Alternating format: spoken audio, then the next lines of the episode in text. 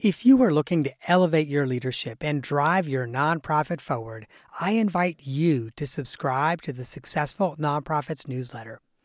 Every week, I curate exclusive share-worthy content that sparks inspiration, innovation, and conversation.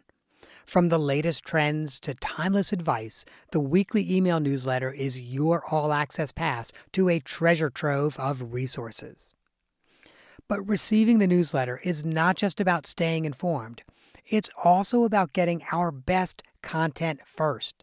Subscribers get first access to our newest downloadable templates designed to propel your leadership and amplify your impact. And that's not all, my friend. We are constantly working on new ways to support you and your mission. So, as a subscriber, you'll get updates on our latest projects, opportunities to participate in surveys, and a say in the topics that we tackle next. You will essentially get me as a consultant, coach, and confidant in your inbox, ready to help you navigate the challenges of nonprofit leadership. So, if you're an executive director, board chair, or a nonprofit leader who believes in making a difference, join me as a newsletter subscriber. Visit successfulnonprofits.com forward slash newsletter to sign up today. And now, friend, let me take you to the episode you've downloaded. Welcome to the Successful Nonprofits Bonus Break. I'm your host, Dolph Goldenberg. Are you ready for 2024 to be your best year yet? And I don't mean just your most productive year, I mean a year with your most rewarding work relationships and healthier work life boundaries. If you are, my friend, then this bonus break is for you. The bonus break is a short episode you can listen to while taking a tea break and get the added bonus of making you and your nonprofit stronger. I'm Dolph Goldenberg, the host of the Successful Nonprofits podcast. I'm also a consultant, coach, and confidant for leaders at small and large organizations across the country. I bring three decades of leadership and consulting experience, building, growing, leading, and yes, repairing organizations. In this bonus break, I am going to share with you the five goals that will help you and your nonprofit thrive in 2024. And I will also share a 2024 planning template that will help you achieve these goals. And friend, it will be an editable template, so you can download it and go right to work on planning how you will be achieving your goals. I decided this would be an appropriate topic for me to talk about toward the end of the year because in coaching nonprofit executive directors, I often ask my clients to draft three to five goals for our coaching year. These goals usually focus on things like professional effectiveness, building strong work relationships, setting good life work boundaries, having a good relationship with your board, those types of things. And starting a coaching year is much like starting a new year. So, as we move into this new year, it is the perfect time for you to think about your five goals for 2024. Let me be clear, my friend. I am not suggesting you have five resolutions that you try diligently to make a reality for a few weeks, then cast aside because, well, they just were unattainable. Instead, this new year is an opportunity to create some broad goals and develop a plan for how you will achieve those goals. And unlike resolutions, these goals aren't going to be all or nothing. If you fall behind in achieving one, you don't have to give up on it. You just need a plan how you will catch up. So, with that very simple preamble, are you ready for these five goals? The first goal is all about your relationships with board members. Whether you have a rocky relationship with your board or an incredible one, I can promise you that every executive director can build a stronger relationship with their board members. And if you're thinking to yourself, well, I'm not the executive director, how does this apply to me? Instead of thinking about it as relationships with your board members, think about it as a relationship with your supervisor. To be clear, though, you will be creating a goal for your relationship with the board, not a goal for the board to achieve. That's a, a common misconception when we think about, oh, I need to create a goal for my relationship with the board. And then we start to think about, well, what do I want the board to do this year? Instead, I want you to be thinking about the pain points you feel with the board. Do they involve just a few troublesome board members?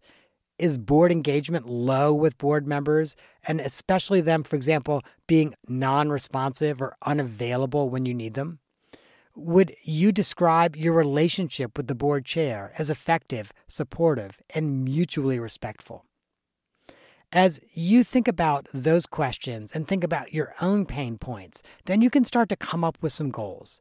I wanted to share just a few possible goals. Again, these are just examples. It is important that you choose one goal for your relationship with the board, and it is essential that that goal alleviate the pain point that you feel with your board.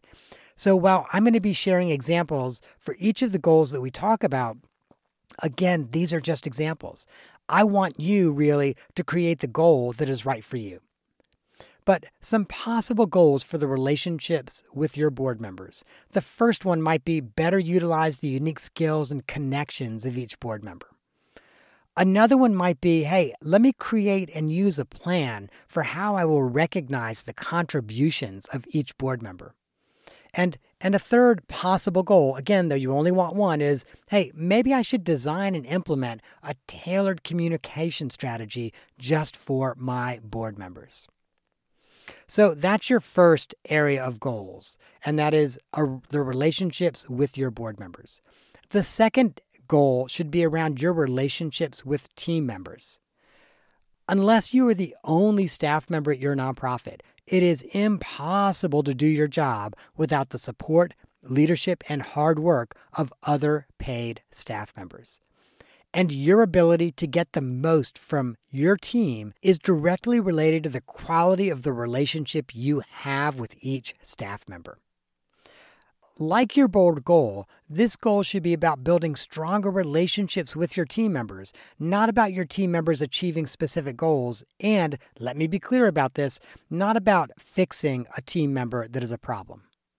Now, if you're multitasking, friend, come back to this part because there's a unique twist you won't be expecting and it is easy to miss. Instead of thinking about the ways your staff cause you pain, I want you to use your empathy muscle and consider the ways you make it harder for staff to be fully effective at their jobs. And if you're having trouble using that empathy muscle, try this generative question. And by the way, it's a generative question that Kim Scott made famous. How would my team answer the question, What one thing could I do or stop doing that would make you even more effective? Some examples of ways that your staff maybe might answer that question might be hey, reduce micromanagement. And friend, don't take it personally. Every manager micromanages at least some of the time. You may also have some staff who think to themselves, hey, will you please fully commit to being on time and present for our weekly supervision meetings? Or maybe, hey, can you fulfill your commitments to us? When you promise to follow up, or promise to have a conversation, or promise to do something, will you make sure that you do it?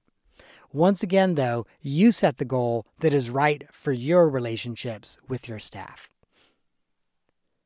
The third area of goals is hey, what is my most important responsibility in 2024, and what goal can I set for that? In the book CEO Excellence, the authors note that successful chief executives do what only they can do. So, what one goal, that goal that only you can achieve, will ensure your organization has a successful year? Like the other goals, the one you choose depends on your organization's current situation. Once again, here are some possible examples. I will design and implement an organization restructure to ensure greater effectiveness. Or, I will ensure the completion of a strategic planning project. Or, I will focus on fundraising and operational efficiencies necessary to turn our projected losses to surpluses. Or, if you want to be super ambitious, I will lead a good job strategy effort. And my friend, if you have not read the book, the good job strategy. It is worth your time. So, once you've thought through your most important responsibility in 2024 and created a goal around that, I now want you to think about a professional effectiveness goal. Everyone, and this is true whether you're the executive director, a manager, or a solo contributor in your organization, everyone should create a professional effectiveness goal each year. This goal focuses on personal development that will help us leverage our strengths, minimize our shortcomings, and better use our time.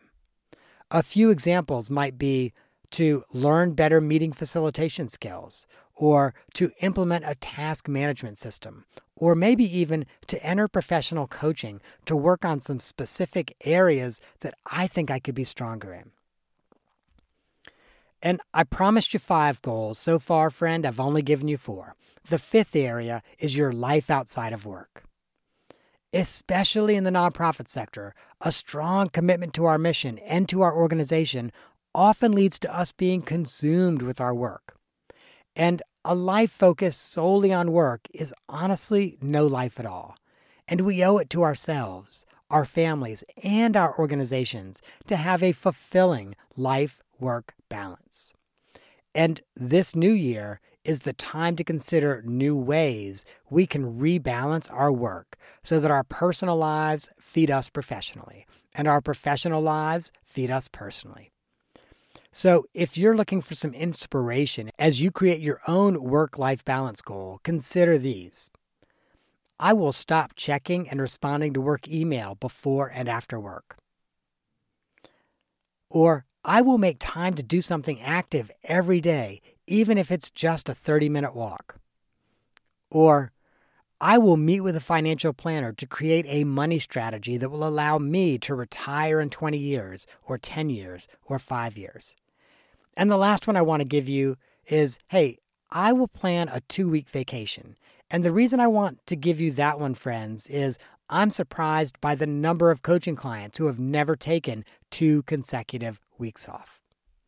So, once again, in each of these areas, you're only going to create one goal, but think through what would make your life more fulfilling and create that as your life outside of work goal. I've encouraged you to create goals, and I would like for you to think of those as goals rather than New Year's resolutions. The reason is simple. If you make a resolution to do something active every day, you are likely to give up on the resolution if you fail to meet the goal just three days next week. But the path to achieving goals aren't perfect straight lines. Let me repeat that. The path to achieving goals, they aren't perfect straight lines. We make progress, we slip back, we forgive ourselves, and we start back again. It's kind of like that song, The Itsy Bitsy Spider, that we all learned when we were kids. And this is where planning becomes essential. You know, how the itsy bitsy spider makes it up to the top of the water spout is they plan, and they plan to do it on a day when there's not going to be rain. So once you've developed these goals, create a plan for achieving them. And with annual goals, I find it helpful to break the year into 24 units of time. That way, each unit is half a month long. So the first half of January, the second half of January, the first half of February, the second half of February. I could do the next 10 months, but you get the point, my friend. So, this allows you to design a plan that works for you and it gives you 24 opportunities to assess and get back on track. Now, if you go to successfulnonprofits.com and check out today's show notes, or if you just open up your phone and look at the show notes, you can actually click the link and download an Excel spreadsheet that will help you as a template plan to achieve your five goals. So, just as a quick summary, I want to remind you of your five goal areas, and you want one goal in each area your relationships with your board members, your relationships with team members, your most important responsibility in 2024, professional effectiveness, and of course, life outside of work, because we are all more than our work. Once again, friend, I believe in setting goals so strongly that I am sharing the annual planning template. So please open up your phone, click the download button, or go to successfulnonprofits.com. I will also share with you that I am currently doing an interim executive engagement, and I will use this template to plan my own five goals, both as an executive director and as a consultant. And always remember, it's not that we plan to fail. We simply fail to set goals and to plan to achieve them. 2024 can be your most effective, your most satisfying, and your most fulfilling year. And whether you use the matrix that I've just laid out for you with the five goals and the planning process or some other system, make sure that you take steps in the coming days to ensure that 2024 is your best year yet. Happy New Year, my friend. I am so incredibly grateful that you have joined me on this podcasting journey. And if you find this podcast helpful, please, I ask that you rate and review the podcast. That, my friend, is our bonus break for the week. I hope that you have gained some insight to help you and your nonprofit thrive. And just a quick reminder, because I always have to do the disclaimer I'm not an accountant nor an attorney, and neither I nor the consulting practice provide tax, legal, or accounting advice. This podcast is for informational purposes only and should not be relied on for tax, legal, or accounting advice. Please, if that is what you need, find a licensed, qualified professional in your area and get the help you need.